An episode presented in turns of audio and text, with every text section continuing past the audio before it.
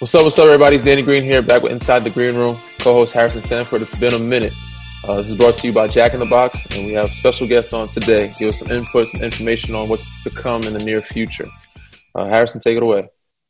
Yeah, we glad to be back. It's been way too long. Yeah. A lot has happened in our society, not just in the basketball world, but in the world in general. Uh, since the last time we got to do a podcast, um, there's been issues with social injustice. There's obviously the pandemic that's still going on, and in between, and in the midst of all that, Danny happened to get engaged. So that's also something we're going to talk about as well. A lot, uh, on, a lot but right on. now we have Bakari Sellers. You've seen him a number of times on CNN. We're happy to have you. Appreciate it, man. Thank you for having me. Uh, happy birthday! Congratulations. Thank you, thank you, man. I'm trying to grow up, be like you. Uh, it's been a big month. It's a uh, engagement, birthday. You know, just taking it in stride, trying to get it all done before we get into the bubble. But uh, speaking of the bubble, man, a, a, couple players recently have expressed their concern about finishing the season um, uh, because of social injustice concerns. Um, where do you stand on this? Uh, us coming to the court, how do you think this can affect, change, or could be beneficial or non-beneficial for us playing or, or playing? So, I mean, I have to be honest with you. I, I don't feel as if I have the audacity to tell NBA hoopers when they should and shouldn't play. Mm-hmm. I mean, I'm still a lifetime um, hoops uh, all star, two time MVP. Um, but that doesn't mean that I that I should be out here telling you guys when to play. All I can say is um, that in the NBA playoffs, it's it's all eyes on you. It's one of the largest stages in the entire world and you will have an opportunity unlike anybody else during that playoff time to make whatever type of social justice stance you want um, to make. Um, but this this um, time period is a little different. It's unique because um, unlike in the 60s and 70s when you had the era of jim brown when you had kareem abdul-jabbar we've seen that picture of all of these legends sitting at the table together um, now it's you're starting to see it from top down. You're seeing it from um, you know LeBron and Kawhi all the way down to the 15th man and the trainer. It's it's a it's a entire team effort, um, and so I'm very proud of, of, the guys for what they're doing. I say all of that to say though, um, you have to follow your heart, and I do believe that you'll have an opportunity if you so choose to play. Um, not to only give us selfishly um, a moment of entertainment um, as we're going through this quarantine period. Um, but you'll also uh, you'll also have the entire stage. You'll have the entire world looking at you. Um, we saw Bubba Wallace today in Talladega. Um, it, you know, who would have ever guessed that NASCAR is running laps around the NFL in terms of social justice? Um, and so it's it's just with with that platform, you can do so much. So if you choose to play, I would advise all of you all to make the most of it.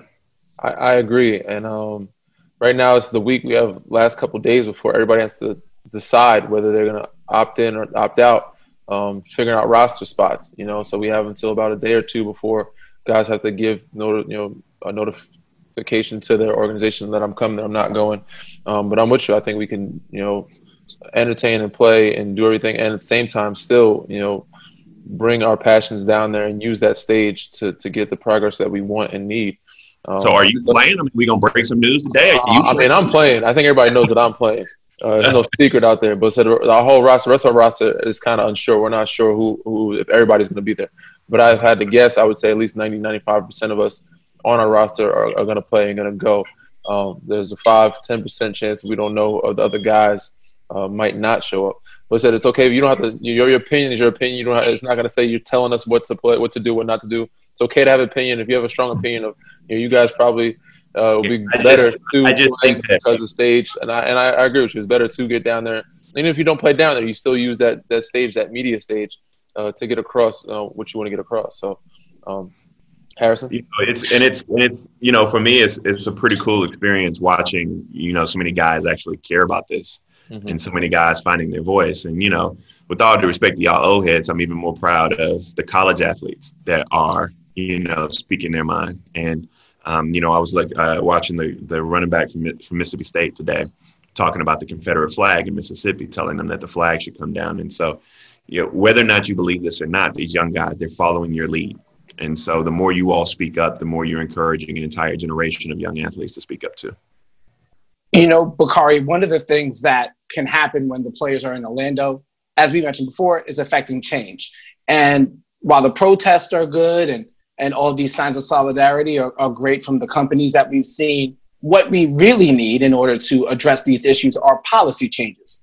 And we've right. seen some legislation that has come out um, in certain states and, and, certain federal rules that it seems that might be coming into play in terms of, for example, no chokeholds. We've seen uh, that the no knock warrant can potentially be implemented. I know it's a debate between the de- Democratic and Republican side, and we've seen uh, qualified immunity. I think is no longer is eliminated now in the state of Colorado. You're the expert here, so you could clarify that with me. Uh, but what else do we need to see in terms of legislation that wouldn't put uh, the onus on the players and bringing these things to light by the time they get to Orlando. Obviously, everything can't be accomplished in weeks, but what can we do or what can be done in terms of legislation that will help? So, I mean, the first thing is, I mean, the the kind of the age old adage is you can't you can't change policy without changing policymakers. And so, using your voice and encouraging people to register to vote up and down the ballot is extremely important. I'm, I'm proud of the organization that uh, LeBron and some of the other guys have put together to go out and register people to vote. That's so important. What you're talking about are various policy initiatives, and I think that people have to have solutions, right? I'm a very solution oriented person. Like, what's the purpose? What's the goal? And so, a few of the things that we should be asking for, and I hope the players take this initiative and this platform to ask for, um, are doing things like having a nationalized database for officer misconduct. So, what does that mean? That means right now I'm in North Carolina you beat somebody's ass in a police department in Charlotte, you can go to Chapel Hill and be chief of police. Right? There's no there's no uniform database to document that misconduct. Um, we need to have a nationalized use of force um, standards and guidelines so we know what is being taught. We can have input from professionals, and the community knows what these guidelines are. That's all well and good until they still break the law. I don't know if you just saw two or three days ago in New York where the chokehold is outlawed, but they still choke this dude out. Right? Um, so to get to that point, we have to lower the standard whereby we can charge people with federal criminal uh, uh, criminal conduct violations. Uh, Eric Holder said that the reason that Eric Garner's officer wasn't charged uh, was because the standard was, in Eric Eric Holder's words, the standard was too damn high. Um, and then one of the things that Tim Scott is actually doing extremely well on the Republican side is he's using the purse strings of the Department of Justice. I want to be extremely clear and not sensationalize when I say this, but Breonna Taylor um, and George Floyd literally paid for the departments that killed them. Our tax dollars go to the Department of Justice where they implement these grants, and these grants don't have any oversight, um, no transparency, no accountability. And so we're actually sending money out to law enforcement departments right now uh, that are then using things like chokehold, using things like practices that should be banned, etc. And so we have to have some transparency in that. Those are really, really simple things that I think that everyone can kind of wrap their head around things that we should be pushing for. And qualified immunity for me, let me explain to everyone watching and listening what that is. Qualified immunity, I'm a lawyer. And when I go in and I sue a law, law enforcement department, I cannot sue that officer I can sue the department, but I can't sue that officer because that officer has immunity and can hide behind that shield. That's not a deterrent, right? Are, you're more likely to think twice if I can take away your pension or take away your salary or take away your retirement or take your house than you are if you can hide behind whatever organization you're a part of. And so that for me uh, is is an important step in, in, trying to get what we call criminal justice reform. And I'm gonna just say the last thing because all of these this is not just about criminal justice reform. While we're having this conversation and taking statues down is all well and good and all that stuff, and while Ben and Jerry's and Netflix and everybody throwing their money at it, please continue to throw your money at the problem, the good organizations, right? I want to know how many black people they have in their C-suite. Mm-hmm. I want to know how they're empowering black folk. Diddy would always say that uh, you know, many times people have the illusion of inclusion. I want to see how you're including Black folk in your corporate structure instead of just putting out a statement or, you know, that I, I, keep picking on the NFL because they really are horrible about this. They have two, three Black coaches and two or three Black GMs. That's it. So when are you going to match your, your works with that faith? Instead of just covering it with money, donations, or just statements. Um, Correct. Agreed. Agreed. And you mentioned, uh, you know, these people that have put their money and their tax dollars into, I guess, these departments, these forces, uh, such as a Breonna Taylor. Uh, what kind of message does it send when these officers who killed her are not arrested? Well, I mean, I have a 15 year old daughter and a 17 month old daughter. You might hear the 17 month old. She's she's a twin, so she congratulations. congratulations. yeah. She's running around here with her with her brother, but um, you know, it's just hard because black women in this country always have to um, play for crumbs, and they're never they're never uplifted, and so. Um, you know, Breonna Taylor should be held in the same breath as George Floyd and Ahmaud Arbery. Um, Breonna Taylor was an EMT that was literally sitting in her house and was gunned down. I mean, she was doing nothing wrong and everything right.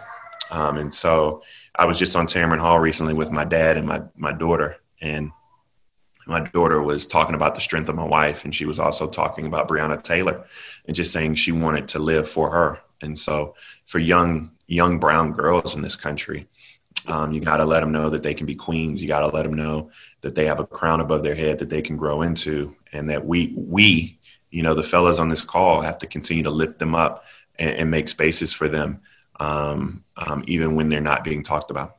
Is there any loopholes or anything that you haven't mentioned or discussed, uh, or reasons why you might have brought it up, and maybe you need to reiterate this? Why these officers haven't been arrested? What do we need to change, or what loopholes, or what things in the system that needs to be looked at and not overlooked to get these officers that will kill these people, whoever, uh, putting their tax dollars into paying, you know, these departments. I mean, it's it's really really hard to arrest officers, and it's mm-hmm. really really hard to um, prosecute officers. I don't know if y'all know this, but uh, you know, Hurricane Chris got arrested last week. Did not know You just random, random side note. Don't ask me why I know all of this random. In Carolina, he's a, he's rapper. yeah, yeah. That makes um, so, that's so, when I looked at Hurricane Chris when I was in college. So that was the last time I heard him. That was the first and last time I probably heard Hurricane Chris. Chapel Hurricane Chris on Friday um, shot somebody at a gas station, got arrested that night, right? Mm. Shot somebody dead, arrested that night. Ahmaud Arbery's killers, it took 73 days, I believe, 74 days for them to be arrested.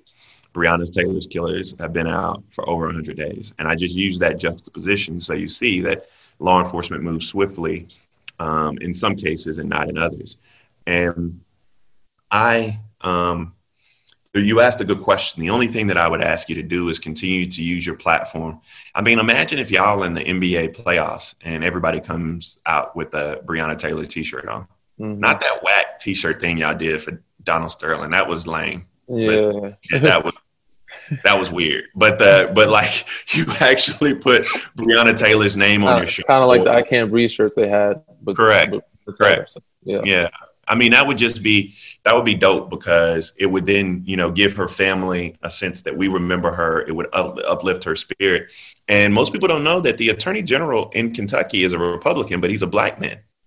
He's a black Republican, a young guy. And you know, make sure that you are tweeting him. Make sure you're calling him. Make sure um, you know, when you guys put this pod up, man, put put the number for the um, Kentucky Attorney General's office in there, so people know where to go and, and reach out and say we need we need to make sure that there's justice in the Breonna Taylor case. For sure, and um, you know, there's been a lot of protests going on, and I've been fortunate, lucky enough to safely attend, you know, one or two, and it's been beautiful to see, man. Um, you know, I see all different cultures, all different races, colors uh, coming together uh, as a unit and, and, actually trying to get some progress. Um, and a lot of them are protesting about defunding police.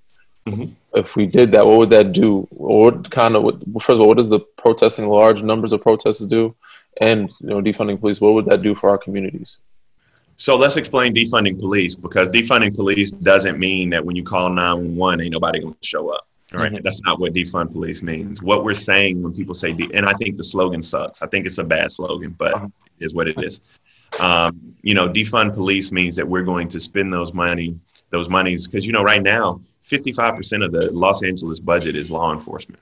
55%. I mean, that's huge, right? That's bloated. I mean, you have these law enforcement agencies with tanks. We have law enforcement agencies with drones, with all of these military grade weapons, et cetera. Imagine you cut some of those dollars and you put it into mental health support. Imagine you cut some of those dollars and do uh, summer work programs for kids so they can be occupied and stay out of trouble, or after school programs. What if you, you know, there is a there's a correlation between uh, you know, having a, a, large homeless population and people who who uh, commit small crimes who really don't need to be in jail in the first place. So, what happens if you address the need for housing? Um, there's so much you can do with those funds, and so you're redirecting funds. And I appreciate the energy for everybody who's protesting. Um, pr- protest, protest really matters, um, and it's working. So people need to keep protesting because, as we've seen, the protests really are working. You know, you know, Bakari. One of the things that I do like what I've seen from uh, these recent protests, and you know, Black people have been talking about police brutality for ages now. But I think uh, the one thing that's unique to this new uprising is the discussion about systemic racism and uh, bias that's being put on the forefront of American culture. So uh, now that that's more in the limelight now, as opposed to just police brutality, what tangible things would you like to see uh, for you to feel as if America is embracing the fact that there is systemic racism. And I know there's uh, people on the other side of the aisle, the mm-hmm. Republican aisle, who don't want to acknowledge that there is systemic racism. But you know, as a black man in America, I feel very differently, and I'm sure there's a lot of people who feel the same way. Yeah, man, it took us seven years just to get people to say Black Lives Matter. Um, that's a good question. I mean, y'all are channeling your inner Anderson Cooper and Don Lemon up here today. uh, that's a really good, really good question. You know, my father, I don't know if y'all knew this, but my father was shot February 8th, 1968, and what's called the Orangeburg Massacre. It's not a story that's talked about that much in your history books, but he was, uh, they were leading, my, my dad was in SNCC and they were leading a protest. And um, South Carolina State troopers fired shots into a group of students while they were protesting on the campus of South Carolina State. Yeah. Three students were killed Henry Smith, Samuel Hammond, and Delano Middleton. And my dad was shot. He was one of 28 that was wounded ironically enough, they char- they charged and tried all the officers who fired shots, all eight officers, nine officers, and they were all found not guilty. And they ended up arresting my dad because they knew him to be a member of SNCC, and they charged him with actually they actually charged him with um, five felony counts. He was looking at seventy five years in prison. For being they denied, they denied his bond after they arrested him, um, and then he went to trial um, a few years later. And the lead investigator said he misplaced all the evidence, but he did remember my dad standing on top of a fire truck, lighting a big and saying, Burn, baby, burn. And so my dad was charged, tried, and convicted of rioting. Um, he went to prison for a year. Um, this was the second time he went to prison. The first time he went to prison was um, for not going to the Vietnam War. He did, he didn't um, go in the draft. And I share that story with you because my father was not only shot, but then he was arrested and in prison. And my sister was actually born while my father was in prison. Um, this injustice in this country, man, the systemic injustice that we're talking about has been going on for a very long period of time. I mean, um, you know, I think about Emmett Till and just his face, um, you know, for allegedly whistling at a white woman who just before she died a couple of years ago admitted that she was lying. Um, so I'm very, very hopeful that we'll we will get to the point where we can address this, but we have to first acknowledge the problem exists. And um, you know, for me, it's I'm, I come from a small town called Denmark, South Carolina, and it's in a food desert where um, you can't go two, three miles and get healthy food alternatives. Um, the water's not clean. The schools are falling apart. I mean, this is the condition that many black folk, especially black folk in the South, are growing up in and raised in. And so those are the levels of systemic oppression that we have to deconstruct. And so whether or not it's, it's raising awareness or whether or not you're actually a part of these systems trying to tear them down, um, we have a lot of work to do, but first we have to even acknowledge the problem is there. Man, uh, that's tough. That's, that's crazy. Get shot, get arrested. Yeah. Unbelievable, bro. Story of the '60s, man. Black black people in the '60s, man. Man, um, so I mean, obviously still on topic, but we're gonna kind of reroute a little bit. Um, sure. How do, how do we fight against the voter suppression? Uh, obviously, with the pandemic going on, particularly with the COVID nineteen uh, precautions. Um, you know, how do we how do we, I guess, operate around that? How do we fight it? How do we uh, maneuver or be the most effective with the the COVID precautions? That's tough, man. So one of the things we have to do is make sure that in every state they're enabling absentee voting, and that's first. And and you should have. We have 30 days in South Carolina. You should have more than that, um, and no excuse absentee, so you can just go vote early. Uh, we should also be pushing for mail-in ballots. Like the president votes by mail. Ain't no reason that y'all shouldn't be able to vote by mail. And um, those are two really, really simple things because you shouldn't have to risk dying to go vote. Although really enough, your life does depend on voting um, in this election. Um, you shouldn't have to necessarily. Uh, you know, there were, you know, I think about eight people who caught COVID while they were in the Wisconsin elections not that long ago. And so Um, that's something that we have to be very, very cognizant of and very, very aware of. Um, and we have to make it as safe and secure as possible. But mail-in vote, mail-in balloting and absentee votes are the most important thing. And if people don't think that voter suppression is is real, look at the Kentucky election that's happening on Tuesday, where they've cut the number of precincts, and then you can look in Georgia. Georgia's like reminiscent of the 1950s and 60s and what they're doing in terms of um, not having um, the, the proper number of, of ballots or not even giving them electrical um, strips for the machines, people having to wait. You know, people literally had to wait six, seven hours to cast a ballot in black parts of town. That suppression is real. And so we have to do everything we can to call it out and root it out. Bakari, I was talking to Danny not too long ago and a couple of friends of mine as well. Uh, my level of appreciation for everything that civil rights leaders did back during the original civil rights movement has multiplied immensely uh, since then um, because of everything that's happened now in our country. And I think uh, Danny and I are appreciative of you coming on and uh, continuing to fight the fight uh, because let's keep it real. A lot of us just stay in our world. We, we play basketball, we talk about basketball, and we stay in our in, in our circle. But this pandemic has really allowed us and Americans in general to really wake up uh, to what's been happening in our country. And so, for somebody like you who's been on the fight since day one, didn't need a pandemic. Uh, on behalf of Danny and I, we, we are thankful for you and, people who are fighting like you.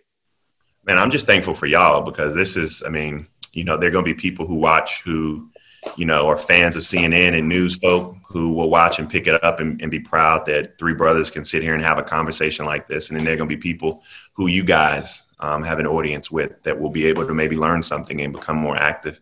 At the end of the day, we have to have difficult conversations. That's what's necessary. Um, we have to have tough conversations. And with our platforms, all of our respective platforms, just like you're talking about those leaders of the past, we can't let their contributions be in vain. We have to utilize our platforms to the best of our ability so our children can one day be free. Before we go and before Danny says goodbye, make sure you catch uh, Bakari's newest book, My Vanishing Country. Yes. Yes. Yeah, My Vanishing Country. Let's see the book. Let's see the book one more time. Yeah. Look, look, at that. Look at that awesome picture. Ah. Right a young legend. And Bakari, and Bakari also has a podcast coming out on the Ringer Network, I believe, that will follow the 2020 election, which I think everybody who's listening can acknowledge that the 2020 election is going to be massive to the future. We're gonna get we're gonna get Danny Green on that podcast, man. From the bubble. Sure. I don't want it. I don't want it to you in the bubble because you ain't gonna have nothing to do. So. I have plenty of time in the bubble, man. First and foremost, man, I appreciate your time, man. Um, educating me, us, our fans, our people um, on this platform of you know the proper steps that we need to take um, moving forward uh, to get the progression that we want. Um, I said I've learned a lot today. Hopefully the viewers have. Uh, appreciate you taking the time. We will circle back again. Congratulations on the book, the twins. Yeah. Five years of marriage, man. It's amazing. Yeah. so I'm trying to be like you one day. I'm just trying to grow up. So hopefully I'm done, I'll get a book. Um, got the podcast, but you know, be married for five years, have kids. But um, appreciate the time, man. It's been amazing. It's been a lot of fun. It's been very, very informative. So thanks all once right. again, man, and uh, we'll, we'll see you soon, I'm sure. All right, all right. Let's take a quick break to hear from our sponsors. This show is brought to you by Jack in the Box. Order your favorites like Jumbo Jacks, curly fries, or two tacos all day, every day using their mobile app, drive through, or delivery.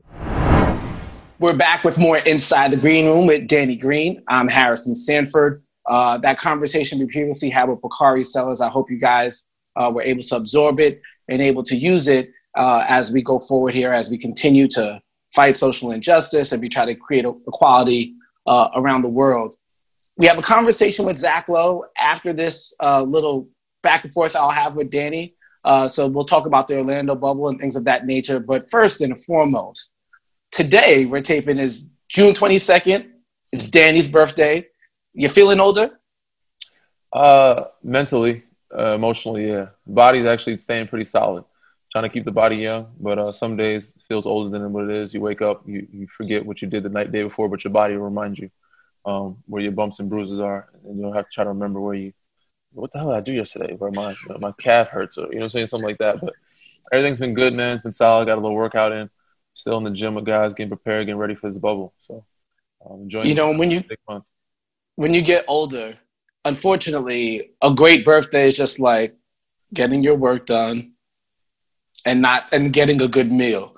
That's it. Versus like 26, it's a whole different world. Yeah, I mean, I've never been a big celebrator partier for myself, um, but definitely when you're younger, you celebrate it a little differently. Now, you get older, you celebrate by just being able to relax and chill at home with your close ones, man. Especially during a pandemic. So um, I'm enjoying it. I'm enjoying have absolutely nothing to do and absolutely wanting to do nothing.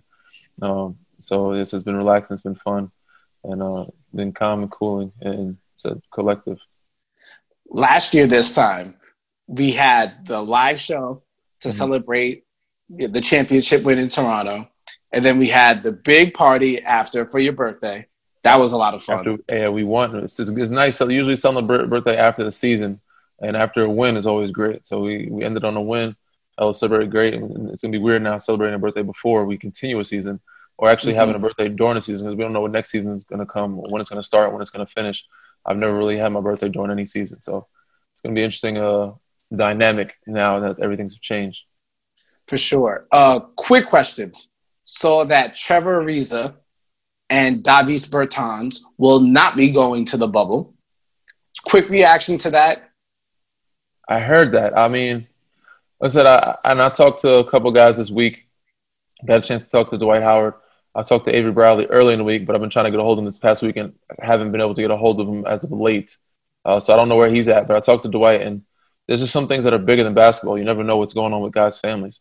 And just hearing the background of what Dwight was going through, I understood fully. And um, obviously, he wanted to do it for protest, not because of his family, but there's more than just one scenario, one more uh, issue, more than one thing that's going on in his life besides the protest. And, you know, with, you know, the loss of his baby mother, but there's a lot of other things that's going on behind the scenes that people don't know about. Um, and I understood. I said, you know, obviously we need you, man. We love you like a brother, your family. Uh, we want you to be a part of this, but regardless of what your decision is, you know, we know it's bigger than basketball and that the things are more important than actually, you know, doing this. Uh, so if you need to be with your family, so we support it um, regardless. And he was like, yeah, you know, I'm all for it. He said, I never said I wouldn't play, but I just a lot going on. So he's kind of, you know, making a decision. We have only a few days left, but um, I think he'll be with us. Um, and if not, so once again, he's still our brother. We still support him. Uh, Avery, I said, I haven't got a chance to, touch, to get in touch with him recently. Uh, hopefully I'll hear from him the next day or so. Um, but said some things are bigger than basketball, and we, we have to understand that. For sure. Uh, there's a lot of basketball things we discuss, and if we're keeping it real, I haven't been locked into basketball. There's been so much more going on in the world. Um, and it's first time in my life where I've really been disconnected from basketball. I've never really done it. It's been weird. But one good thing did happen. Somebody, and it's sure not me. sure not you, huh? You're on your way, sure man. Not me. You're next up soon enough. You're getting old enough, man. Uh, I'm happy for you. Thank you, man. I appreciate Put it, it. like that. Growing up, uh, getting for, older. You know, yeah. big month, big month for your boy. You know what I'm saying? Birthdays, engagements, you know, all those type of things. So um, yes, getting a lot done before the bubble happens. Uh, doing a lot of growing up. For sure. Okay, so for those who didn't get the hint, uh, Danny got engaged recently over the past weekend, not Father's Day weekend, the weekend before that. Mm-hmm. Uh, so, as a man who aspires to propose one day, mm-hmm give me the details on how you pulled it off because I saw some of the pictures. That is some intricate planning has to go into this. For sure. Um, well, you got to know your person first and foremost. Um, what they want, what they like. Some people like uh, big scenery, big events. Some people like quiet. And luckily for me, I didn't have to do you know in front of a bunch of people. Um, it's not a moment you can ever prepare for um, or be ready for. It. You know, it's, it's I mean, it's and I'm not a person that usually gets nervous over a lot of things or worried. No, but when you get into that moment, it's a very vulnerable time, and you know sometimes the things are not going to go as smoothly. The words may not come as smoothly, but half the time they're not even paying attention to listen to you. They're looking at the ring and waiting for you to ask. And you know, fortunately, I'll just say, you know, I was fortunate to say yes. So, um, but when the time comes, man, you said you'll learn and know your person, and you have some friends, some good friends like we have. Uh, you know, Amjad did a great job. Our, pro- our producer helped me find a good location and helped me with the pictures and video and Scotty also helped. So we had a good group of friends uh, with that. Uh, but it says there's nothing that you can really prepare for uh, from this point of, of, you know what you're going to say or do when it happens because a lot of times it's not going to go the way you planned. More nerve wracking, a playoff game, finals game, or the proposal. Uh, I mean, said I, I try not to think about things until I get to that stage. And this one's a, a little shorter time. So like even for big games, I don't think about it all day, all night. I just know we play somebody and, and people are like, "Are you ready?" I, I, will be ready. I'll be ready at seven thirty. Usually, I'll get you know start getting mentally locked in around two hours beforehand, an hour beforehand. Um, and it's a little longer process of that getting ready. For this one, didn't have to take that long to get ready and be in that moment for too long. So um, definitely a finals game, but for that short time period of span, it's it's up there. So when you take a 3 mm-hmm. There's times you know what's going in, mm-hmm. and there's times you're like, ah, did I get it just right? Mm-hmm. I'm sure you've had conversations about getting married before, sure. so it's a little bit easier. But when you put when you got down on the ring, I mean, got down on your knee and propo- and gave the ring, mm-hmm. were you hundred percent confident she was going to say yes? I think most guys, if they're asking, they're they're good, high ninety percent confident, especially if you got some years in. Um, you know, they're just waiting for the time. I don't think they'd be dating you if they didn't think they would be at this age. They didn't want to see you in, in the picture for the long run.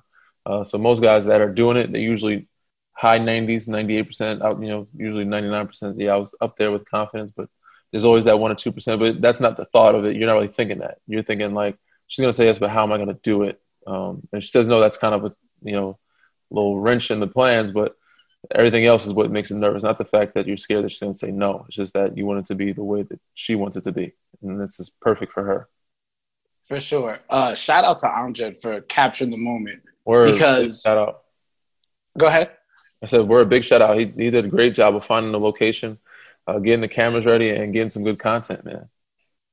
You know, I definitely would have been too clumsy to try and pull that off, for sure. And I, I know you know your personnel for sure, and she'll she'll know you too, and she'll probably laugh and she'll have some footage for later on.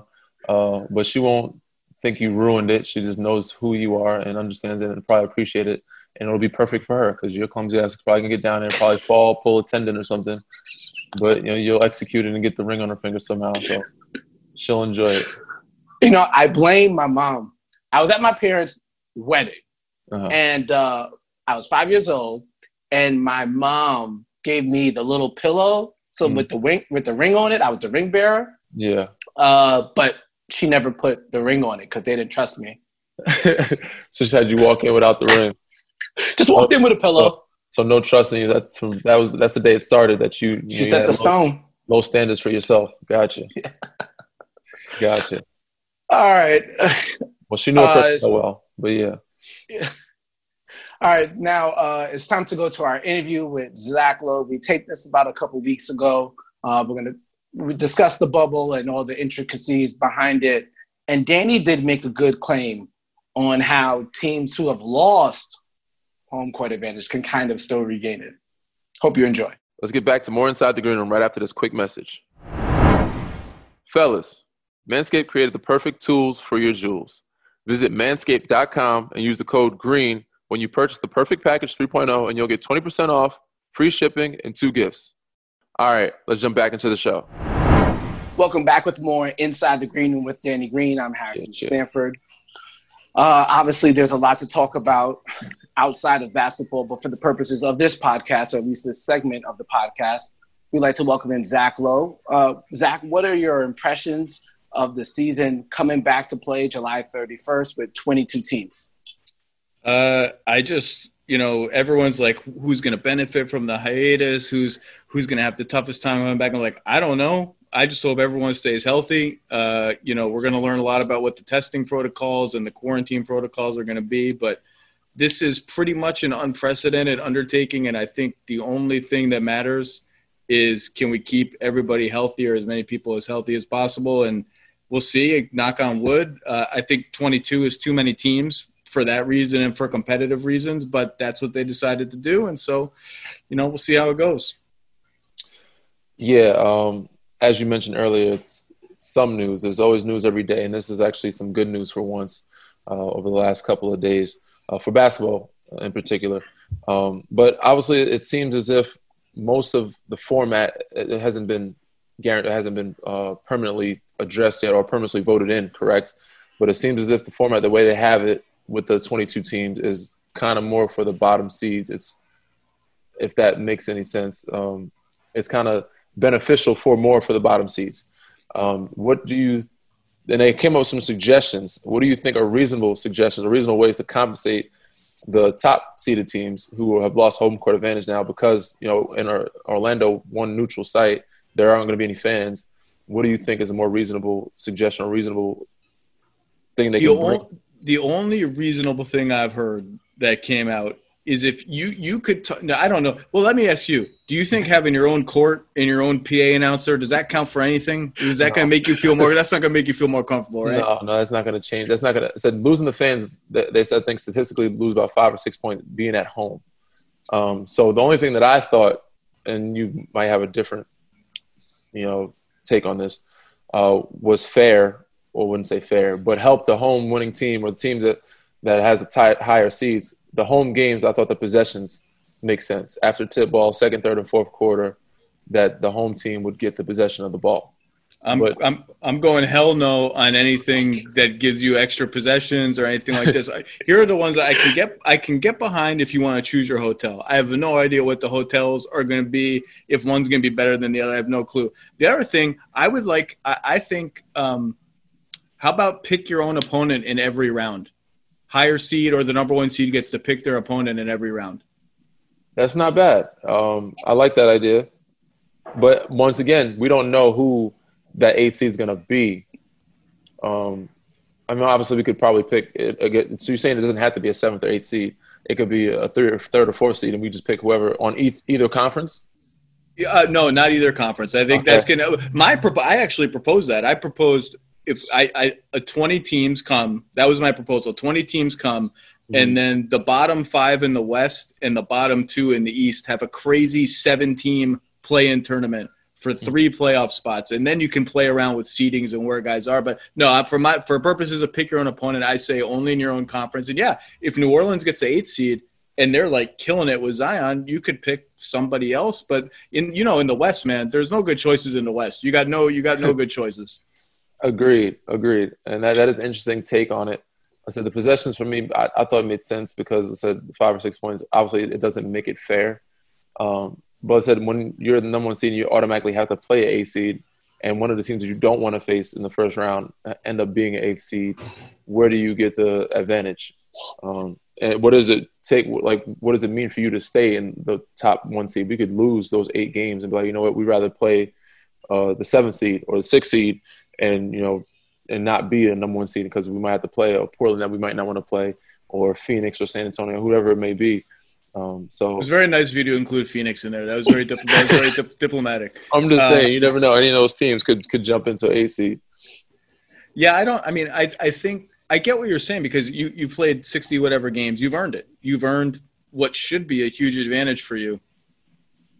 I, I don't know that there's a fair basketball way to replicate that. And I do think this is one of those situations where it's like it, on the other side of the, of the standings, right? Some of the teams, when it was unclear how many teams were going to come back to play, some mm-hmm. of the bad teams were like, well, I mean, a couple maybe were like, we don't want to come back and like win games and and screw up our lottery odds or like we were set to you know i had one team tell me i mean we were set to like shut it down and lose a whole bunch of games and like shoot up the lottery like, no you, this is a pandemic it's a once in a, hopefully a once in a lifetime cataclysmic event. Everyone's got to put their self interest aside a little bit and just like may the best team win. It's not perfect. It's not super fair. I get where you're coming from, but do you think the hotel gives you an advantage as a top seeded team? Like you think that's more of an advantage than I have no idea, man. I just don't. I, I, just I want it to just be basketball, and the more you go away from what basketball is, the more people are going to be like, "This is feels a little gimmicky. It feels a little weird." You know, like to get to give them four extra, two extra possessions or what. I don't.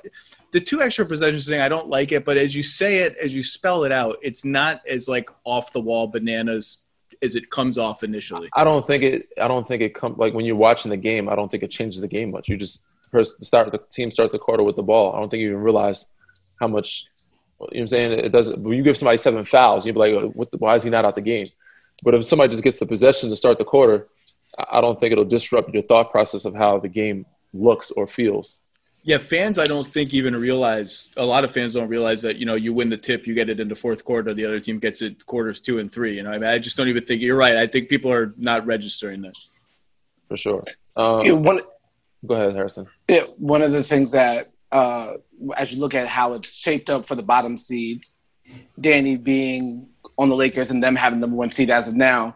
Zach, there are a lot of teams in that bottom. The Pelicans, the Port- Portland, who could add Zach Collins, and they could add um, Jusuf Nurkic. Yeah. Uh, it's going to be a tough competition. Who do you think might get that eight seed and end up playing the Lakers? I mean, I think you have to favor Memphis only because they come in with a three and a half game lead. And so there are theoretical scenarios where they don't even have to play the play in game, right? Like maybe they extend their lead. I don't think that's likely because their schedule is going to be tougher. But even if they get shoved into the play in, chances are because of how far ahead they are, they're going to be the eighth seed, not the ninth seed. And as the eighth seed, they get two chances to win one game, right? So they have much better odds of coming out of that than they're not coming in at even odds. So I think probably the math says Memphis. Of everyone below them, though, I think the Pelicans with Zion are the most dangerous team. Portland getting healthy is interesting. Like Portland's good, man. You put that you put that back court with their starting front court. That's a real team. But you know, Nurkic, it's tough coming off those like traumatic leg injuries. It you don't come right back to being your old self. It takes a while. So I'll go New Orleans is the most dangerous threat to Memphis. But people are underestimating how much of a built-in advantage Memphis gets in this weird system they're using. We just heard uh, earlier before we got on this call, the G League had just canceled their season. Um, what are your thoughts on that?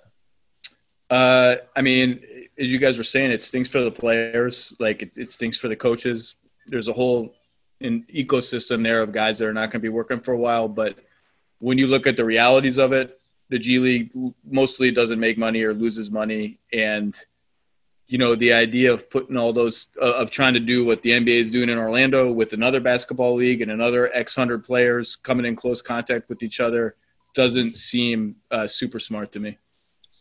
The draft was also pushed back to October, I believe, if I'm not mistaken. Thoughts?